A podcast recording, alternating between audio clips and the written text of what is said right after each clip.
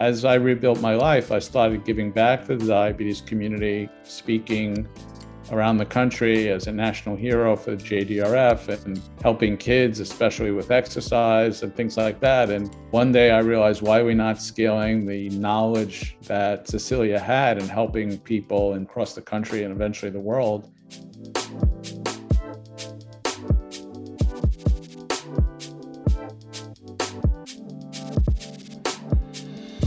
Welcome to Startup Health Now. I'm Logan Plaster. As you may know, if you've been following this show, once a month we focus on a particular health moonshot theme and spend time with the entrepreneurs and innovators reimagining health within that sphere. This month, we're talking about the health moonshot of preventing and curing disease with a special focus on the fight against diabetes. Today, you'd be hard pressed to find anyone who hasn't been impacted by diabetes in some way. Globally, half a billion people are affected by the disease, and it was responsible for the deaths of one and a half million people globally in 2019. But for most people, diabetes isn't about frightening global statistics. It's incredibly personal. It's about our families and our friends, about ourselves. Just off the top of my head, I can think of dozens of people in my life who have to contend with type 1 or type 2 diabetes today. This show is about the hope of innovation, and there's plenty of that to be found in diabetes.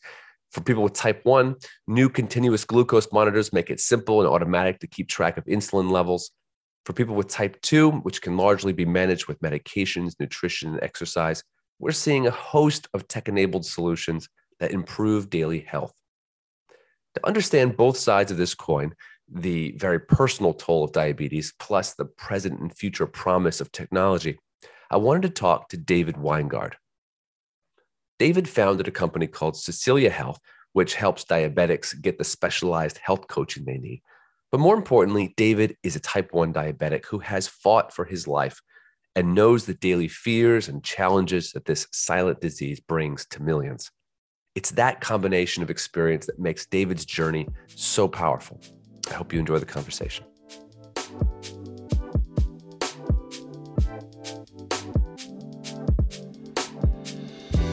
So, David, uh, we're going to talk about uh, Cecilia Health and what you've built and all that, but I really want to start by understanding uh, your journey with diabetes.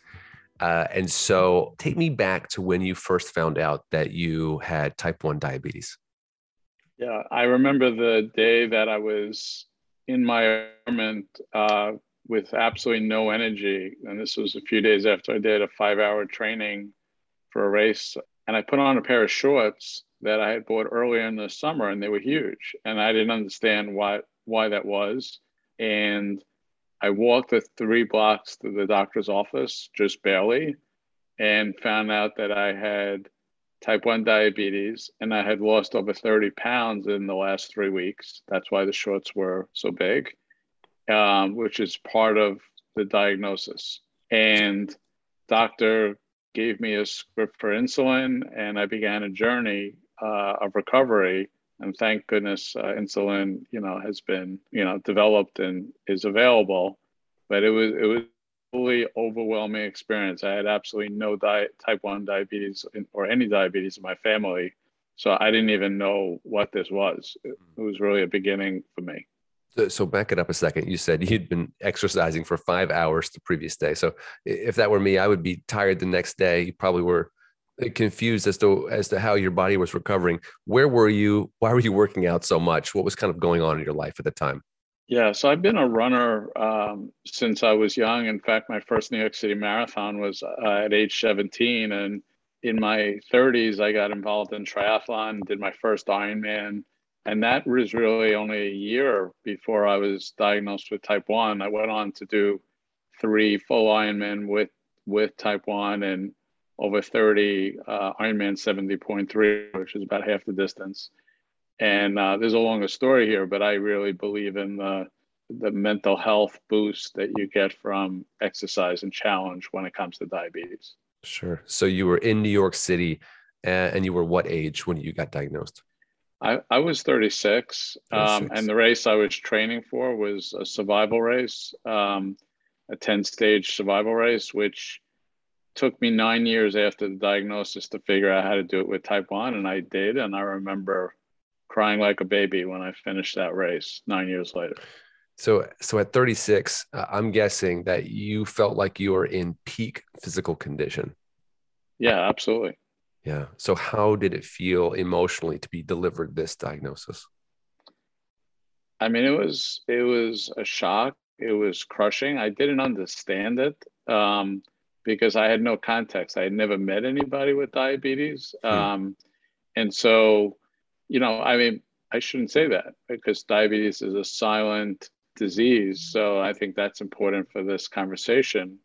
You know, almost half the world has some form of diabetes, whether pre-diabetes or regular or type one or type two. But I, I was really unfamiliar with it. So how I felt was overwhelmed. I a desperate need to learn and search out uh, sources of help. And you know, over a few days, when I as I started to get over the shock, the feeling was how am I going to live an empowered life? I, I had three young boys at the time, you know, and my wife, and how am I going to be around for them, you know, and for myself, of course. At that time, what was the long term prognosis? I mean, were there fears about sort of your longevity? Well, you know, the education that you, the formal education you go through after being diagnosed tells you about all the extreme problems that you're going to have in your life and the relationship between diabetes and cardiovascular disease and mm. neuropathy, loss of feeling. And it's a pretty bleak picture. And the tools, especially 20 years ago, were kind of basic. And even back then, I was fortunate compared to 20 years prior to that. Uh, now, thankfully, there's technology that that's more helpful. But you know, the, the medical community doesn't paint about the long-term impact about having diabetes. In fact, even now when I go to a doctor and they don't know why something is happening, they blame diabetes. So, mm. you know, whether it's true or not, who knows? You know, the more you take care of yourself, the more you minimize those side effects. How are you able to turn that corner from that shock and that maybe fear of, of what might happen in the future to saying, look, I'm going to take hold of this. I'm going to, going to sort of live as well as I can with my family and do the things I want to do? It's a great question. I, you know, it started, you know, it started with a commitment to rebuild my life. I mean, I need to, there's, there was no choice. I mean, my kids were young and they needed me as a father. And, you know, I, I was, it's not my nature to give up in any way, you know, especially you get a taste of that through my race experience. But I just started, you know, every day I would I would run 10 minutes and I'd be like, you know, every day farther and faster and became 12 minutes and 15 minutes. And, you know, thankfully insulin has once it's in your body, it's it's kind of like a recovery. You know, the body starts to I started gaining my weight back and uh, my strength back and going from there. But it, it's an ongoing commitment. There's really no choice. I mean, the only choice is I won't say failure, but to suffer the the emotional and physical impact of diabetes, where I've met so many people that have lost feeling in their legs or arms or you know have died of diabetes and not taking care. It's people ignore it and unfortunately the impact is you know extreme either you know death or other similar symptoms, and I wasn't going to do that.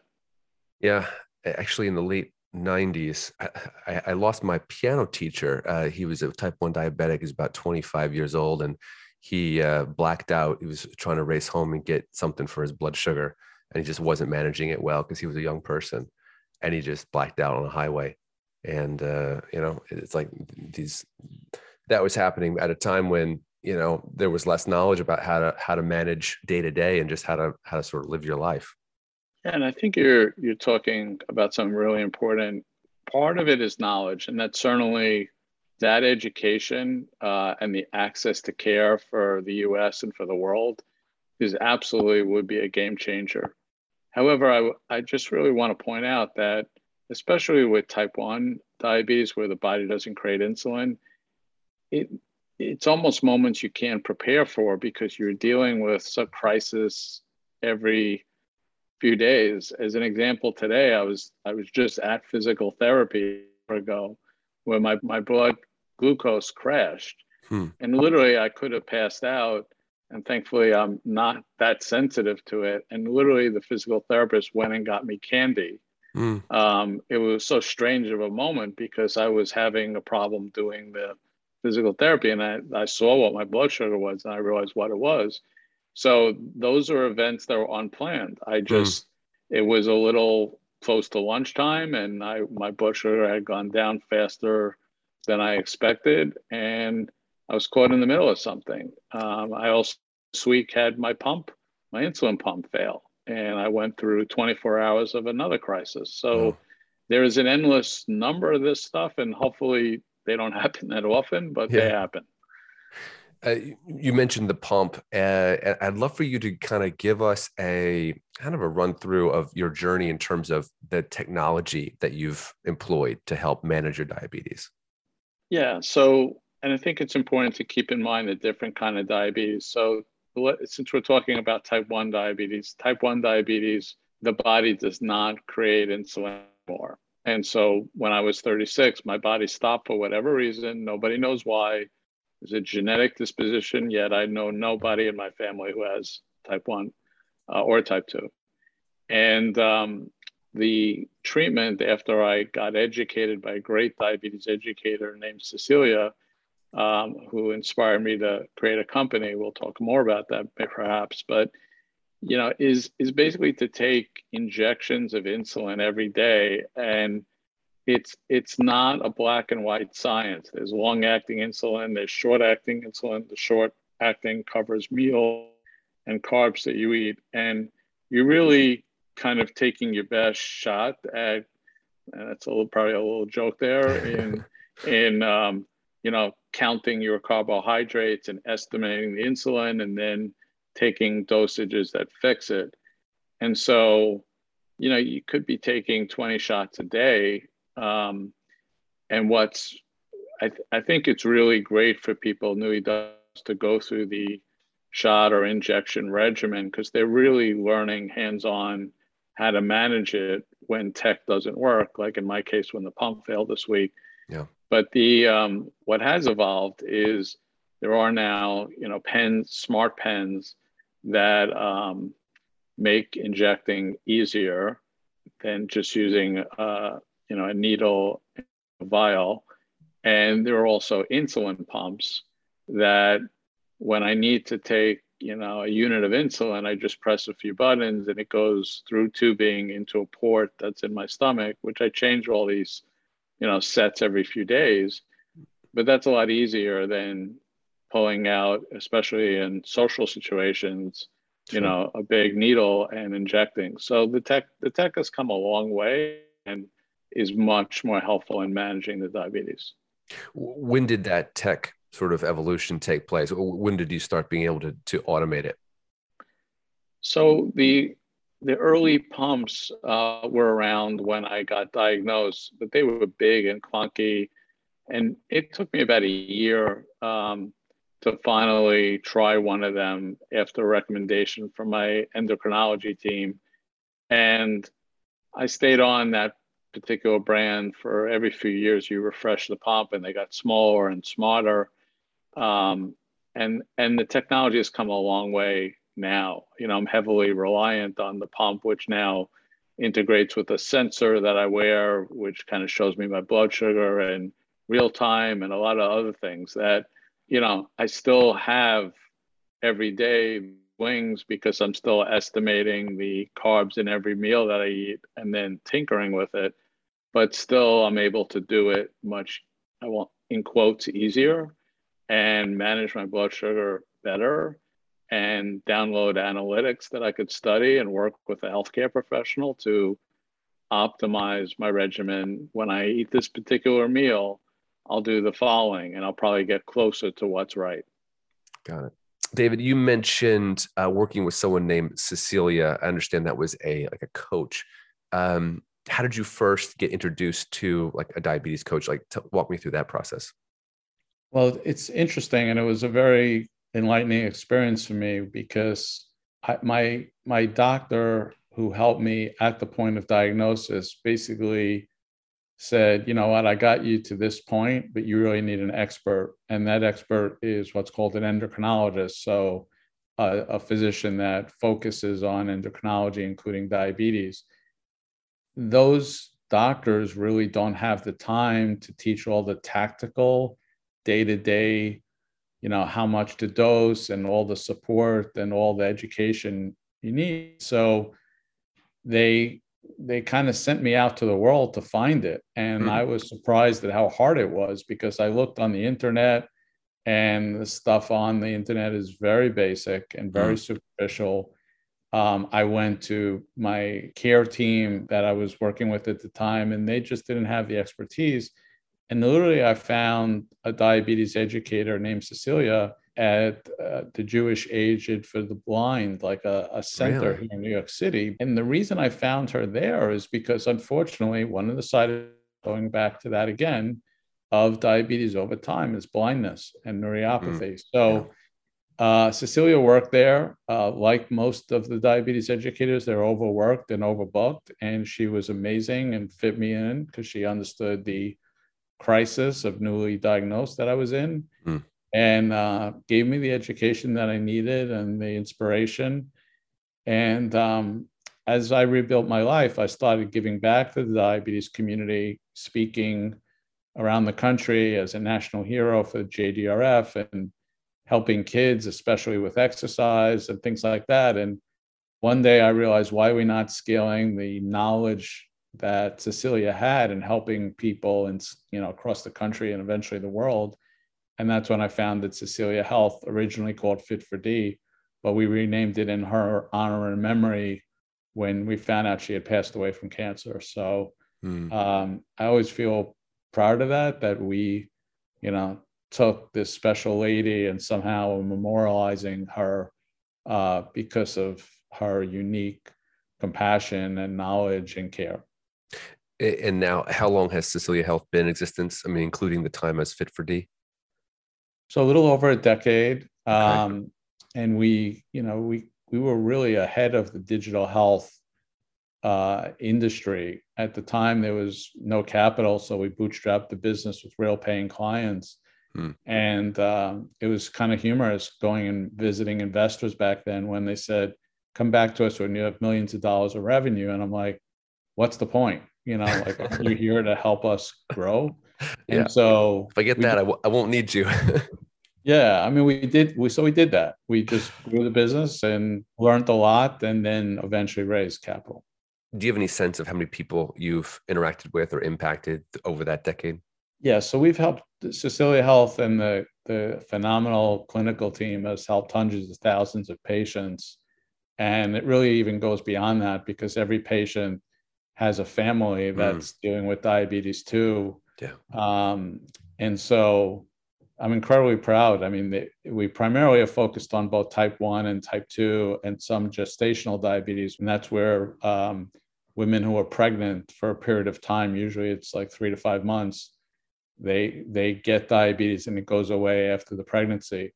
Yeah. Um, however, we're also doing work now in pre but um, primarily helping people that get them initiated and persistent on their drugs and their devices that they can live, educate them and scale, and make sure we're helping people across all the socioeconomic groups. Can you tell me a little bit more about Cecilia and what made her so special that it was it was uh, turning on a light bulb for you and then kind of inspiring this whole entrepreneurial journey later on? Well, first of all, it was compassion. I, I think it's rare to meet clinicians that get what it's you know what's going through when they're newly diagnosed with diabetes secondly is the unique knowledge i mean she really to be able to guide someone on how many units of insulin based on the carbs and all the tech mm. that's you know she was a nurse but she was a nurse who was also a diabetes educator and you need years of training and certification in the field Hmm. to be called a diabetes educator. So, as an example, a few days ago when my pump stopped working, I got support from a Cecilia educator who, you know, told me which app open and looked at my records and right away was able to help me. And we're talking the same day where my primary care doctor would not have known what to do. Yeah. And my endocrinology team took 12 hours to call me back where yeah. I would have been in the ER. They called back at 12:30 in the morning wow. after I called at 11:30 in the morning. So there's a whole problem with access of care, which we could get into. But what made her special was her compassion, her knowledge, uh, her follow up, her dedication. I mean, she fit me in. She could have just said, you know, the appointment's a month out, but she fit me in to help me. And um, I'll never forget that. You mentioned a minute ago it's important to uh, separate type 1 diabetes from type 2. You know, they're, they're quite different in many ways. And, and, I, and I wonder what your thoughts are. You know, we, we talked about pumps and some of the technology that's specific to type 1, but where do you think we're at right now in terms of leveraging digital health for type 2 in particular? Right. So, first, first, just to give some context, of the 34 million people with diabetes, let's we'll just take the US, 34 million in the US, about two to three million have type 1. And um, you know, about half of that number are uh, teens and children, because that's what also people call type 1 juvenile diabetes. And the rest of type 2, and people as they get older get type 2, and we can get into the why but a lot of seniors, almost half of the seniors have uh, type 2 diabetes at their age. So when you talk about technology that's available, uh, type 1s love technology like an insulin pump or a sensor because no insulin is created in their body. Yeah. And there's so much that has to be self managed, pretty much everything every day, that the more things that are useful, um, you know if if you have access to care and you're willing to learn it then it's very helpful. Doesn't solve the problem but at least keeps diabetes in a manageable state if you use it.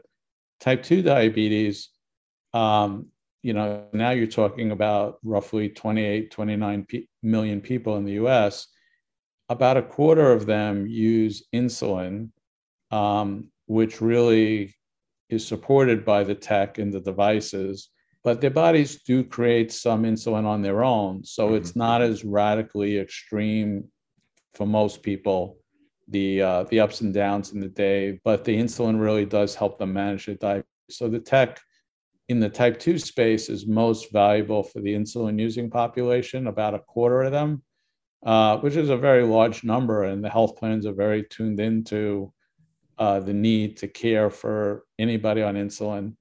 And then the other three quarters of the type 2 di- diabetes population is spread across oral medication, other injectables, some maybe in the early phases and with a good diet and exercise routine and overall wellness, they're able to stay off medication or stay on very limited medication and not even need that much technology.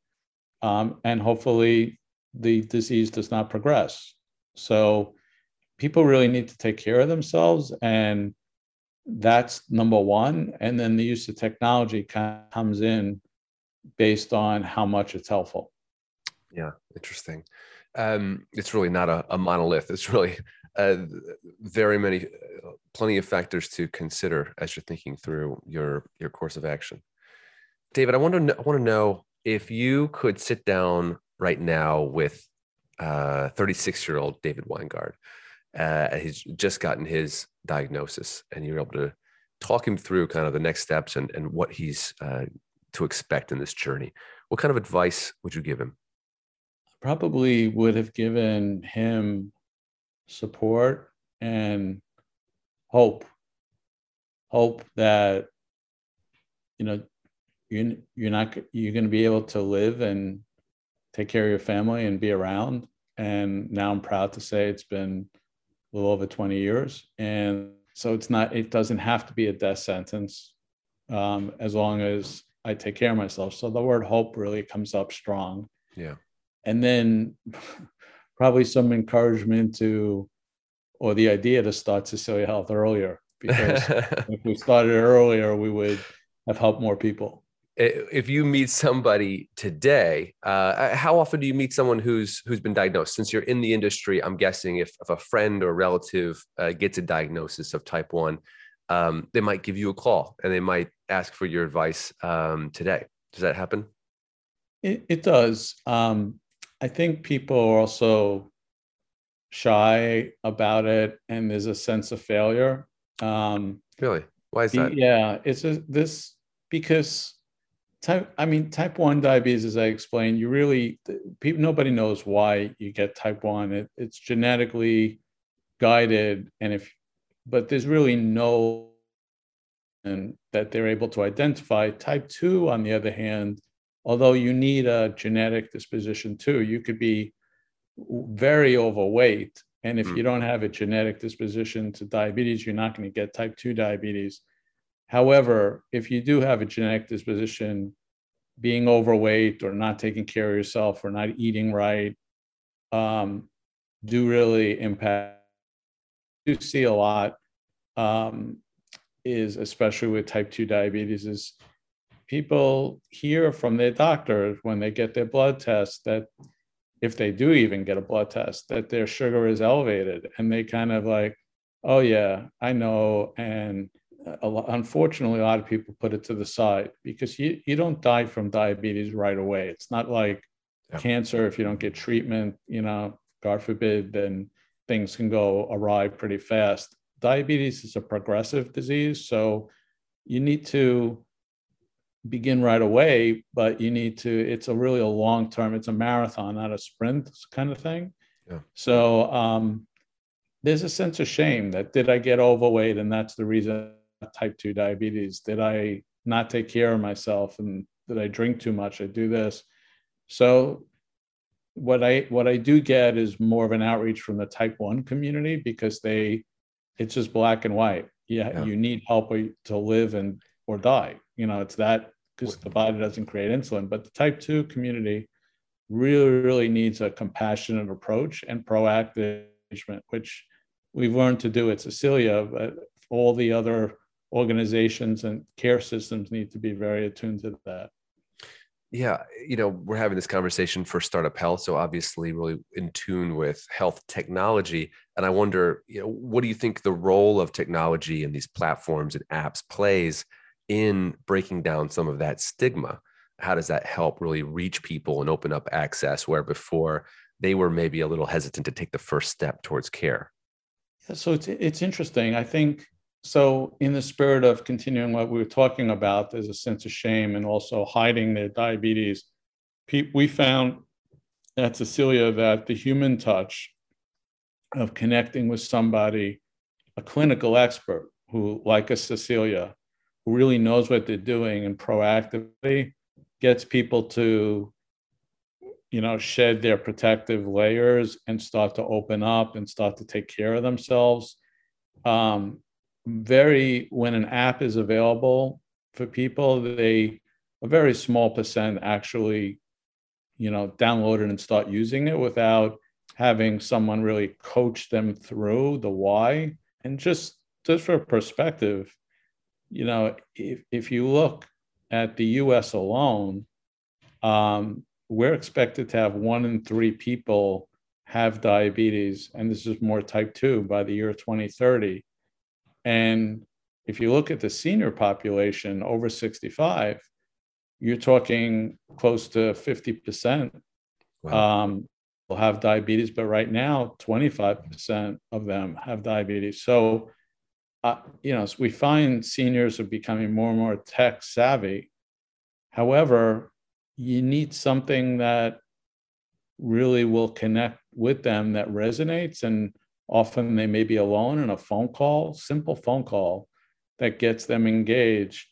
Now you, the technology comes into play because how do you scale the human touch? Yeah. So technology can be the infrastructure, the data analytics, the segmentation that's involved to reach a lot of people, the optimization of the human. You, we could email and we can automate print mail being done to follow up with information. There's a lot of tech that can be done on the infrastructure level. Of course, the apps are helpful, but they're really going to helpful for a slice of the population that really wants to be on their phone and use it. And we found, honestly, that's less than 10%. That's very interesting. So, really, it's about using technology to scale the human touch, helping them understand the why, helping them, you know, guide them through the process, not just hand them an app to download. Um, Absolutely, and and the other tech, which I really is is more medical tech, which I neglected to mention, and that's more the insulin pumps and the sensors that are made by uh, manufacturers, and and that tech is good, but again, really only used on you know people use it a very small percent use it on their own. They need somebody to teach them how to use it and get the benefit of it. Yeah, that's something my mind keeps coming back to as well. It's just the global uh, challenge here, the global access issue. You know, we're talking about the U.S., but these the numbers in India and China and Mexico. You know, just massive populations with um, similarly rising diabetes numbers, sort of frightening metrics. Absolutely. David, what do you think it would it will take to really turn this tide? I mean, you you've come up with this uh, with Cecilia Health, uh, and this company is still thriving and, and and bringing this you know high touch, high tech type of care. There's apps out there. There's companies like like Virta raising you know hundreds of millions of dollars, uh, and yet the numbers keep climbing. Um, you know, give me a vision for what it's really going to take to start leveling that off and actually see the numbers come down. I, I think it's going to require focus and prioritization by the health plans, by government, because as I said earlier, unlike other disease states, you don't die immediately from it, but it's a progressive disease. And before COVID, diabetes was one of the top priorities for medical chief medical officers of health plans, but that may have notched down a bit due to the, the COVID situation. I, I think it requires focus, number one. Uh, number two, it requires a humility mm-hmm. by the health plans and employers that because they have some infrastructure that checks a box that they're going to cover diabetes, that they actually, you know, know enough to admit that it's not working. You know, it's um, if you hmm. don't have a diabetes educator, they're not going to understand how to help someone using any period. It's just not going to happen. Yeah. You know, I've I've gone into surgery where literally people ask me what you know, a nurse would ask me what that thing is I'm wearing. Why don't wow. I take it off? Wow. They don't they don't know. Like a, a nurse, you know, because they're not a nurse who's a diabetes educator who would know and who would also help me manage my blood sugar during that surgery. Sure. So I think there's number two would be humility and um, the desire to learn and be curious about how do we augment our capabilities with specialists that really understand this um, disease state. And then three might be an openness to solutions like a Cecilia Health or others that have figured out or attempting to scale that capability using an optimal mix of human and, and digital. Um, and also, you know, make sure there's coverage and access of care for the diabetes medical devices that are out, the sensors and the insulin pumps and all the insulin pens. The, the last thing I'd say, and it's not necessarily even in the fifth priority, it's probably even more important, is that there's a limited number of endocrinologists in this country. There's mm-hmm. about 5,000 endocrinologists for 30 million, 34 million people now, an estimated one in three Americans the numbers don't match. We mm. we have to invest in the infrastructure and the access to care to get people who have diabetes to go beyond PCP or get PCPs really trained, uh, primary care physicians trained. It's just uh, the crisis is right now looking to get phenomenally worse. Mm. And it's not for a lack of innovation or startups like Cecilia Health or or others.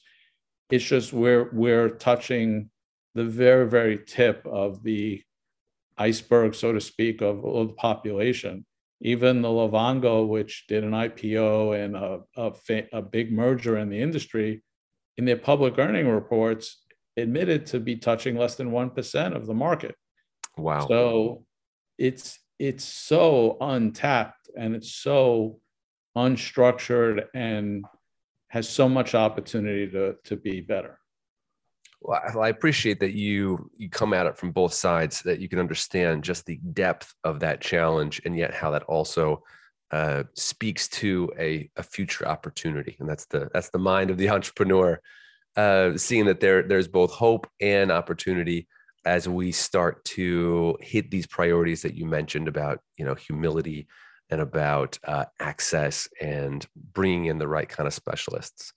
So, David, uh, you know, I think that's a great note to end on. Uh, it's both inspirational and also, uh, you know, a real clarion call to take this seriously, and, and I appreciate that, and I and I pre- appreciate that this comes from such a personal place for you. So, uh, thanks for taking the time for breaking this down for me.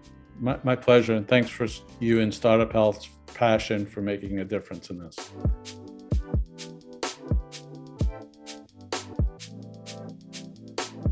Thanks for listening to Startup Health Now. Startup Health invests in health transformers from around the world who are committed to achieving audacious health moonshots.